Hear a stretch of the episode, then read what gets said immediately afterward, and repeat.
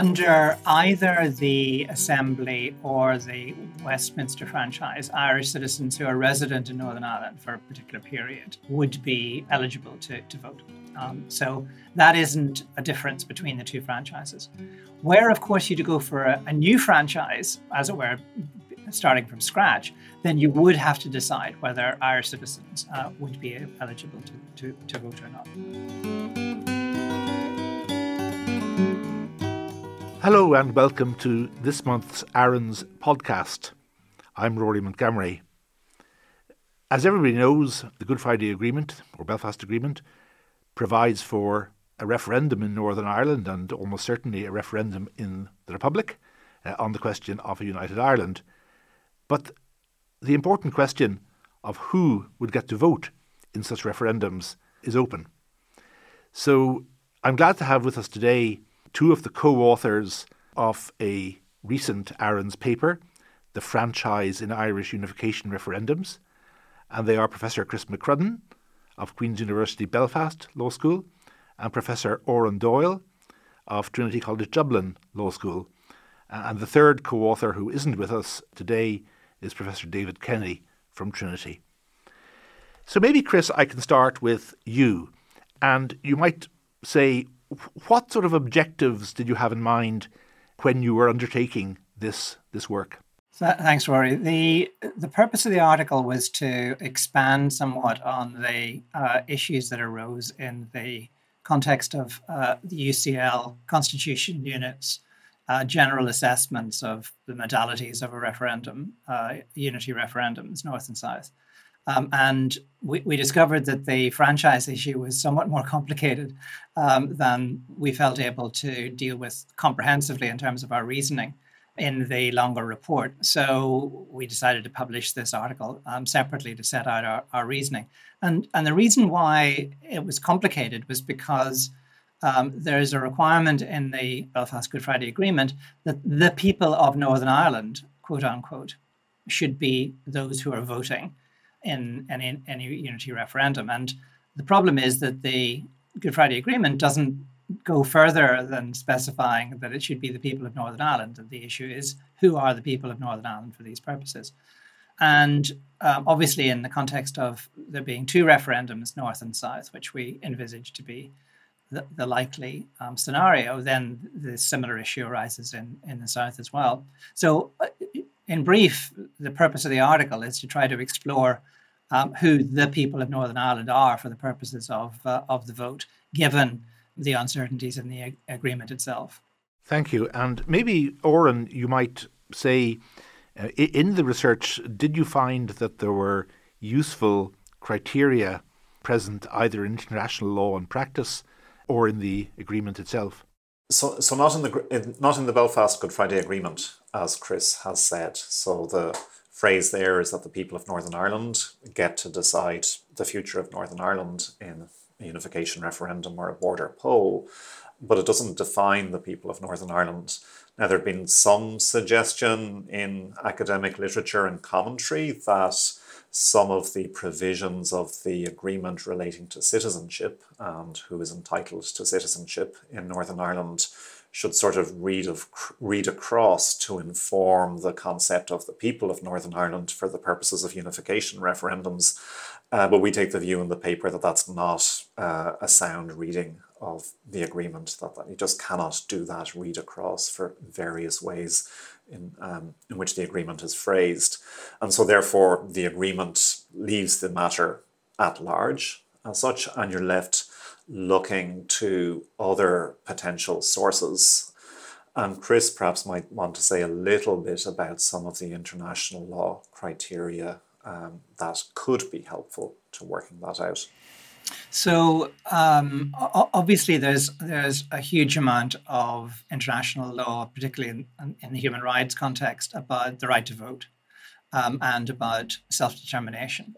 And we looked at this really quite carefully. But in terms of the formal agreements, the binding agreements, the difficulties that we found ourselves in terms of defining who the people of Northern Ireland would be in this context were not particularly well dealt with, or at least dealt with in detail. Neither in the agreements, in the international agreements, nor in, in the case law that, that arose from it. Um, so, but instead, um, we found that the uh, Venice Commission, which is this body um, set up by the um, Council of Europe to advise on constitutional matters, um, has come forward with what's sometimes called by lawyers soft law, that is, um, recommendations, guidance on referendum franchises. And, and we drew on that pretty extensively. the main criterion that, that came out of it was uh, that you should be deciding the referendum uh, franchise well ahead of time. And in particular, that you shouldn't be uh, leaving it to the last moment because at that stage, it's much more likely that the politics is going to enter in. Um, and that there'll be temptations to um, construct the franchise depending on the answer that you want to get. And uh, for the purposes of legitimacy, we regard that as, as a very risky route to go on. So the main conclusion we drew from the, um, the Venice Commission uh, recommendations was that there should be um, a discussion about this and a decision quite ahead of time about what the uh, criteria should be and what the ultimate franchise arrangements should be. Thank you very much for that. Oran, would you like to say a few words about the situation in the the south, uh, in the Irish state? Um, yeah, sure. So the the agreement itself doesn't specify that a referendum is required in the South. It just requires a democratic expression of consent. But we take the view, following on from the UCL report that we were co authors of, that constitutional change would be required in the South to facilitate unification. And therefore, you would need a referendum of one type or another. And the possibilities are either a referendum to amend the current constitution or some new form of referendum or plebiscite to establish a new constitution. Um, so let me take each of those in turn because depending on which route is chosen, there are different implications for what the franchise would be. If the route were taken just to amend the current constitution, uh, then um, you would have to use the referendum and franchise rules under the current constitution, which is at present uh, that all citizens who are eligible to vote in elections to the Dáil uh, are eligible to vote in referendums. And the key criterion for eligibility to vote in elections to the Dáil is that you be resident in the country. Um, and that some small exceptions for diplomats and so on, with you, which you may well be familiar with, Rory, but that's the basic rule. And effectively, you're not meant to be out of the country for more than 18 months and continue retaining your eligibility to vote. Okay, so it's residency plus citizenship. If there sorry, were... if, I, if I may, how about sorry uh, to interrupt? Just if I may, what's the situation of British um, citizens in living in, in, in, in the Republic? Yeah, so, so that's important. So British citizens are allowed to vote in elections for the Dáil, but they are not allowed to vote in referendums. Okay, so the constitution, in fact, was amended in 1983 following a Supreme Court decision uh, to allow the franchise be extended to British citizens for Dáil elections, but a very conscious decision was made not to extend that franchise for referendums basically. Um, so British citizens who are not Irish citizens um, are not allowed to vote in constitutional referendums. So it will be limited to Irish citizens mm-hmm. who are resident in the state. And we make the assumption that if unification if unification referendums were to be held, that would still be the position. It would be possible, of course, that the constitution could be amended in advance to expand the franchise for referendums generally, but we take the view that that's probably unlikely to happen.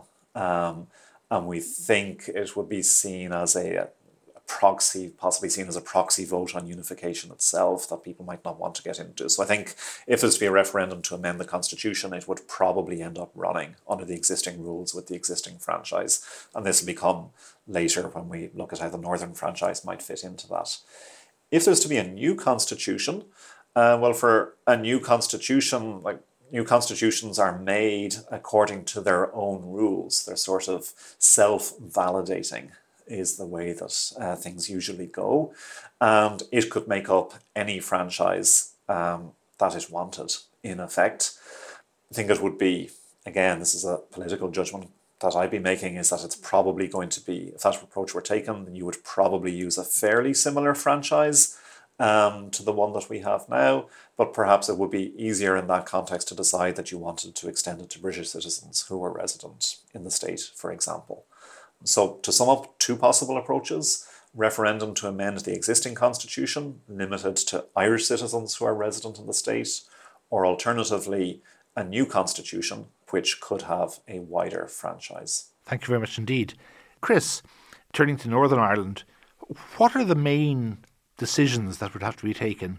Well, the the first decision is whether essentially to go for an existing franchise, and there are two possibilities there, or to construct uh, an entirely new franchise. So, if you were to go for an entirely new franchise, then of course everything is on the table.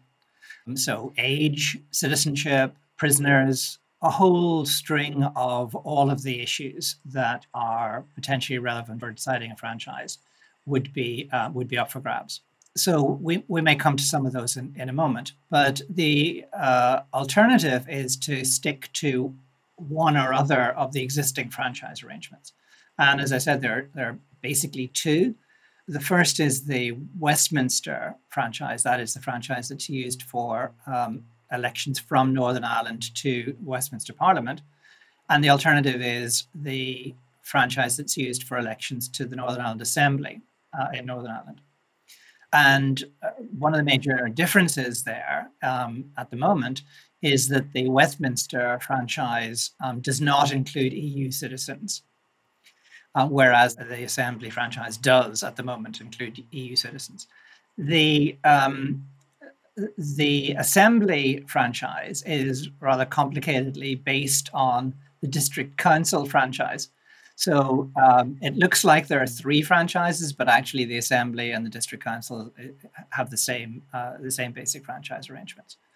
So as I said, the, the ultimate choice is do we go for a, uh, an existing franchise, whether it be Westminster or uh, the assembly, or whether we attempt to construct um, a new one. And the option um, the the recommendations that you know we've made in the uh, in the article um, is that we um, should stick to the one or other of the existing franchise arrangements. Um, why? Um, well, everything in, in Northern Ireland becomes uh, intensely political very quickly. Um, and um, given the other kinds of issues that are going to arise in the context of a unity referendum, um, which would um, uh, we know be potentially controversial in many, many ways. This seemed uh, one issue that it might be worthwhile um, bracketing and regarding as as settled ahead of time. Um, the the reason for that is that uh, the sensitivity of the franchise, uh, if you were to construct a new one, would give rise to, as I said, multiple queries, multiple questions as to who should be included. Um, uh, and the decision would ultimately be the Secretary of State's decision, Secretary of State for Northern Ireland. So it would not be an assembly decision. It would not be being made by the democratic representatives of the people of Northern Ireland. Um, and uh, that we think does give rise to some issues in terms of the legitimacy or the perceived legitimacy at least of the uh, of the decisions so given the controversy as to who would be making the decisions it may well be sensible um, to stick to the uh, existing arrangements. And we can talk about those differences in, uh, in, in more detail, but that's the basic choice. Well, thank you. And is from a legal point of view, can you see any arguments in, in favour of one or the other? Well, certainly legal, legal, political, if you like. Mm. So, so one of the, the criteria that's important in the context of the Belfast Good Friday Agreement um, is the overall requirement that the sovereign power, whoever exercises the sovereign power in Northern Ireland, um, and at the moment, of course, that is the United Kingdom, should act with rigorous impartiality. Um, and and so that has never really been fully teased out what the implications of it are. Um, but in this context, at least, um, it certainly gives rise to a, a, significant constraint, which requires the, the United Kingdom, in deciding what the franchise should be, to act with rigorous impartiality. And so that has implications, for example, with regard to Irish citizens, uh, which, which we, we may come on to. The other kind of legal consideration is not one that is particularly um, firm, but there is an argument that the the closer we can get to the um, assembly franchise, the closer that would be to the um, franchise that had been used um, in previous referendums on uh, unity in Northern Ireland. And so there'll be a consistency there. And the reason for that is that the guarantee for uh, Northern Ireland to be given the choice as to whether to remain in the United Kingdom or not is one that has got has a long history to it. And it used to be um, a guarantee that the Northern Ireland Parliament would be able to vote on this rather than the people but that's the origins of it. And so there is a degree of consistency, therefore, that would arise that if you made the Assembly, which of course is the successor to the Northern Ireland Parliament, if you made that the Assembly, if, if you made the Assembly the franchise, it would be closer to the original idea of the Northern Ireland Parliament. Um, but as I say, I think that's a relevant consideration, but it's certainly not determinative. I'm right in thinking, am I, that the 1998 referendum was on the Westminster franchise? Yes, it was for, for reasons that, that are not entirely clear, to me at least, the, the major implication was that it excluded EU citizens at that time. Mm-hmm. And you mentioned the place of Irish citizens in regard to the franchise. and also, as we've already discussed, there's the issue of EU citizens. Uh, and of course, I understand it again that under either the Westminster or, or, or the Assembly franchises, Commonwealth citizens would have a right to vote as well. Do you want to, to sort of tease those questions out a little bit? So, um, in, in terms of, of the three categories, under either the Assembly or the Westminster franchise, Irish citizens who are resident in Northern Ireland for a particular period would be eligible to, to vote. Um, so that isn't a difference between the two franchises. Where, of course, you to go for a, a new franchise, as it were, starting from scratch, then you would have to decide whether Irish citizens uh, would be eligible to, to, to vote or not. Regarding EU citizens, I mean, clearly this is a, a question that's still in flux mm. given Brexit. At the moment, the position is that, as you said, EU citizens do not and did not have the right to vote for parliamentary elections at Westminster, um, but did have the right to vote both at district council elections uh, in the Assembly and that remains the position for the for the time being. There, there is clearly a question as to whether or not that franchise will be changed for the assembly and for district council elections um, in the future. And there's um, a query that I suspect will go to litigation uh, if that happens as to whether um, the removal of that right is consistent with um, the protocol, with the Ireland, Northern Ireland Protocol. Um, regarding Commonwealth citizens, uh, again, that would be the case uh, that you would, uh, Commonwealth citizens would be able to vote, where resident, of course, before either the Assembly or the uh, Westminster um, parliamentary constituencies. Uh, and of course, that, that becomes really quite important um, given um, the increased number of migrants into Northern Ireland. From, from uh, various parts of the Commonwealth, as indeed is, is the position with regard to EU citizens. Well, thank you very much for that. Just to, to ask the question, I mean, it's been touched on already, but uh, who actually makes the decision as to what the franchise should be or, or how is the decision made? Maybe Oran, uh, in the South, how is the decision made? In the South, it will really sort of almost automatically follow. So if the approach is a referendum to amend the existing constitution, then then there will have to be then it's just the franchise under the existing constitution. So there's almost there's no decision to be made. Now we do as i mentioned earlier consider in the article the possibility that there could be an, a referendum to enact a new constitution And then, if that would happen, it would really be all up for grabs within that constitution making process. But we take the view in the article, and people may disagree with this view, but our assessment in the article is that it's unlikely that you would see a new constitution being drafted to coincide with the moment of unification. There's very strong arguments that if unification is to occur, a new constitution into which all parties and people on the island can have a meaningful input to it, that that should happen.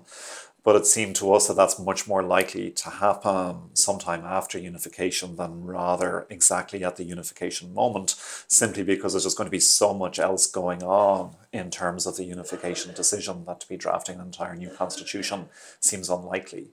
So I think we take the view that it's far more likely that you'll have a referendum to amend the existing constitution, and then there's no decision to be made about the franchise. You're just sort of stuck with the franchise that we have, which is really why a lot of this debate and the article itself is um, this podcast discussion is being taken up with well then what choices would be made in northern ireland and who would be making those choices about the northern franchise? Because the one in the south is effectively stuck and fixed by the existing constitution. Chris you mentioned earlier that the decision is one exclusively in legal terms for the secretary of state uh, do you see the assembly or other local uh, actors uh, having a say, and if so, how? So um, at the at the moment, I should say, by the way, as a preliminary, uh, all of this can be changed by parliamentary sovereignty um, in terms of the formal constitutional position. And so um, n- nothing that I've said so far um, is set in, in stone legally. Um, but but assuming that the existing uh, arrangements under the um, Northern Ireland Act continue, then the Secretary of State makes the decision as to as to who, who who's able to vote. Um, so there is the potential, of course, for the Assembly to make suggestions, as it were, come up with recommendations as to who should vote if there is um, to be a new a new franchise the Secretary of State, uh, under the current law, as far as I understand, would um, take that into account, but the decision is his or her alone, which means that the Assembly uh, recommendations, uh, however they're communicated, cannot be regarded as binding. And as I say, that, that gives rise to um, some difficulty, um, given that the other uh, element in the Good Friday Agreement is the strong obligation that there should be no external impediment to the exercise of the democratic right of self determination on the island of Ireland. Um, and so it seems perhaps a little strange um, for a Secretary of State for Northern Ireland, um, who is a member of the British Cabinet and is never uh, from Northern Ireland, uh, would have the right, would have the ability to determine who should vote for uh, unit unification, given the um, the idea that there shouldn't be an external impediment. And so that doesn't quite gel, um, but that's certainly the legal position at at the moment. Um, the more, of course, you open up the question to new decisions, the, the, the greater the importance of the Secretary of State becomes. Um, and so the way um, ultimately to limit the Secretary of State's discretion here is to stick to one of the more firmly agreed um, and existing franchise arrangements, which is one of the reasons why we've we've gone in that direction. Oran, let's say we were to go down the the roads which you've sketched out as being the most likely. In other words, um, the existing sort of constitutional uh, position in the, in the south governing the franchise, and Christopher, either the Assembly or the uh, Westminster franchise, uh, what would be the main differences between North and, and South?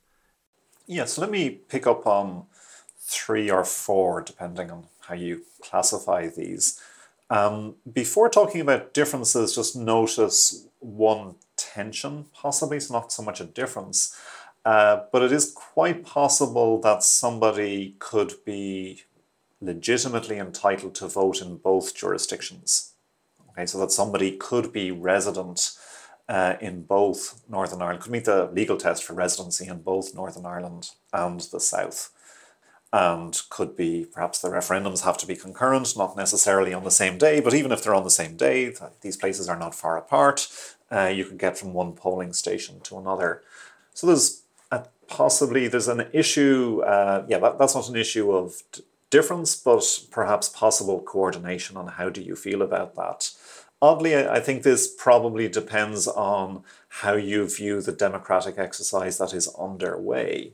So, if your political perspective was that any unification on the island of Ireland is a question of two separate polities making an individual decision to come together, then you probably shouldn't be too troubled by the possibility that a, a person who's a member of both polities gets a vote in each polity.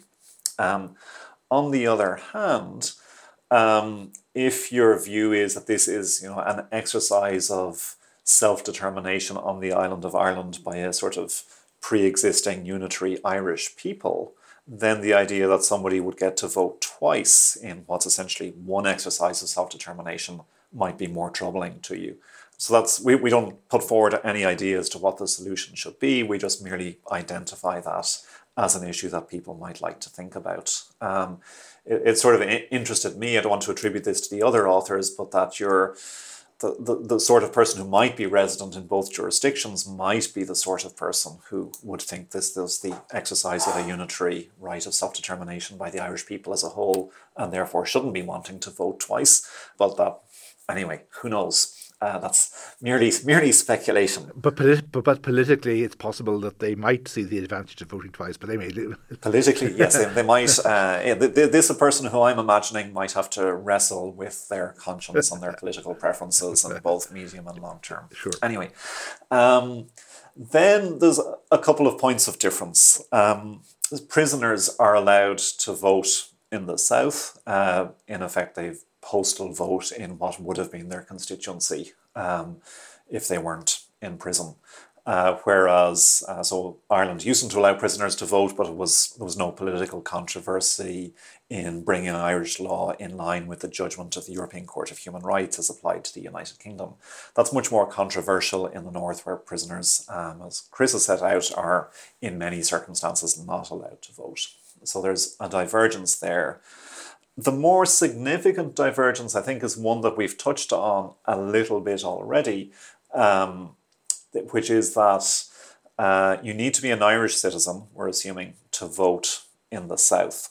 Um, and being a so many British citizens on Ireland are also Irish citizens, mm. so of course that is fine. There's not an exclusion as such of British citizens, there's just a non inclusion of British citizens in the South. Um, but if we follow one of the existing franchises for the North, as is the recommendation of the paper, then Irish citizens in the North would be allowed to vote. And some people might think, you know, this is problematic. Why are non British Irish citizens in the North allowed to vote on unification, while non Irish British citizens in the South are unable to vote on unification. And that's a difficult one to reconcile, or like that's a difficult difference. To, if you think that's a problematic difference, it's a difficult difference to eliminate. There was a suggestion by the previous Secretary of State for Northern Ireland in answer to a parliamentary question in the House of Commons back in 2019 that implied that Irish citizens would not in future be allowed to vote in UK referendums. Um, because for this reason that voting rights should be reciprocal and British citizens were not allowed to vote in Irish referendums. And that's not quite accurate as a statement of law. British citizens can vote in Irish referendums on things other than amending the constitution. It's only constitutional referendums that they cannot vote on. But there's a more fundamental problem here, which is any attempt or any decision, if you can imagine it, to exclude Irish citizens from the franchise in the north would be a straightforward breach of the Belfast Good Friday Agreement, um, in our view. Uh, the agreement, Chris has referred to the clause, uh, requires whoever is the sovereign government in Northern Ireland uh, to act with rigorous impartiality and on the basis of full respect for political equality. Um, at the same time, the agreement also guarantees, in our view, a right currently for Irish citizens not to have to take out British citizenship. Um, and if unification were to occur, for British citizens not to have to take out Irish citizens. So, if the agreement guarantees that, uh, as we say it does, Irish citizens in the North must have full political equality, then they have to be allowed to vote in a referendum. There can be no more obvious infringement of political equality to say to somebody that you cannot vote in a referendum on unification. So it, it may be that you know, the, the Secretary of State wasn't addressing this particular issue. They were talking about referendums in general, but if it implied any move on the part of UK government policy to exclude Irish citizens from a unification referendum, that would just be a straightforward breach of the Belfast Good Friday Agreement and uh, couldn't happen. And just, just to add a footnote on, on that, Rory, if I may, um, and the, the reason why it's so problematic um, is because of the provision in the Belfast Good Friday Agreement um, that the so-called birthright provision that uh, guarantees uh, to those in, in Northern Ireland the, the choice as to whether to be regarded as British citizens or Irish citizens or both. Um, and so um, that that's really quite important in this context because it means that those who choose to be Irish would then be disenfranchised, despite the fact that the Belfast Agreement guaranteed um, their right to choose in in uh, in the circumstances in, in Northern Ireland. So it would be, uh, and just to reinforce Oran's point, it would be therefore, from our point of view, um, a, a, clear breach of the of the agreement. I, I, think it was an unfortunate implication, if that was the, supposed to be the implication um, of the uh, of the parliamentary question, uh, uh, or at least the answer. Um, and I suspect it wouldn't um, really withstand the light of day. Um, but it is important that the problems with that be identified really as, as quickly as possible so that it isn't pursued. We're coming to the end of our time, and um, I might ask you just briefly to, well, either sort of sum up what it is that you think is the, the main takeaway or the main takeaways from the article, but also, of course, there are three comments um, which are uh, on the article, which are also published in um, on the website, and one of which suggests that maybe you're a bit conservative in your approach. Uh, so perhaps maybe Oran first of all, and then Chris, if you have any kind of final comments to make on on, on those general points. Um, yeah, sure. So we're, we're very grateful to the three academic colleagues who commented on the paper, took the time to read it. And interestingly, uh, they all sort of focused in on this issue and had slightly different things to say about it. So the critique is, um, just putting it into my own words, is that, yeah, this is a rather conservative approach to setting the franchise.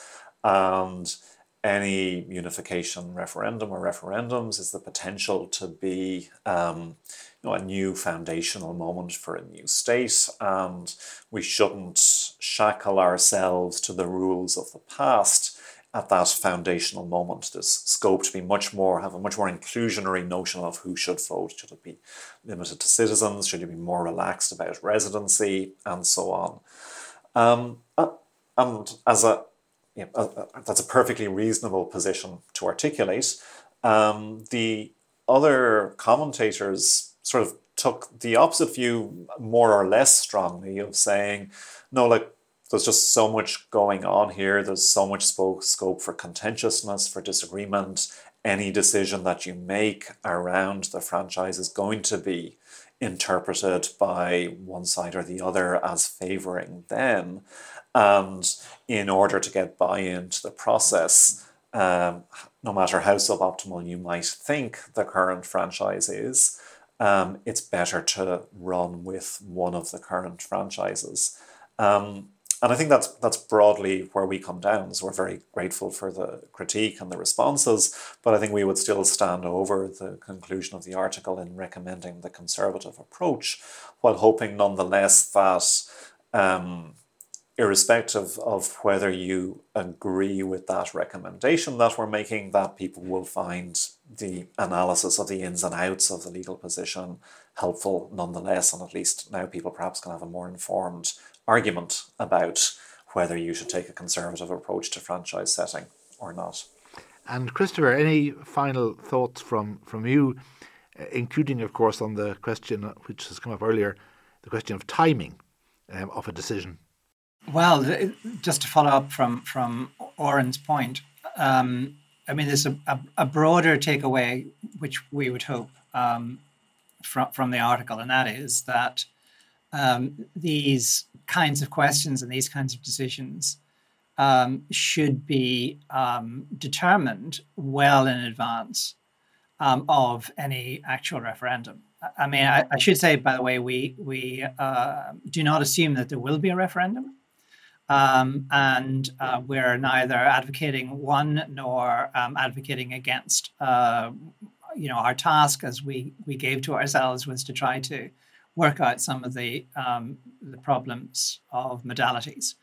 But but the general point comes across that if you're going to have one, or if you envisage that one might be possible, then you want to have these uh, decisions made um, sooner rather than later, and and that conforms with um, the Venice Commission's uh, recommendations as well. But it also conforms to common sense in the in the Northern Ireland uh, context. So um, decide now, or at least um, have a have a, a, a rational debate now.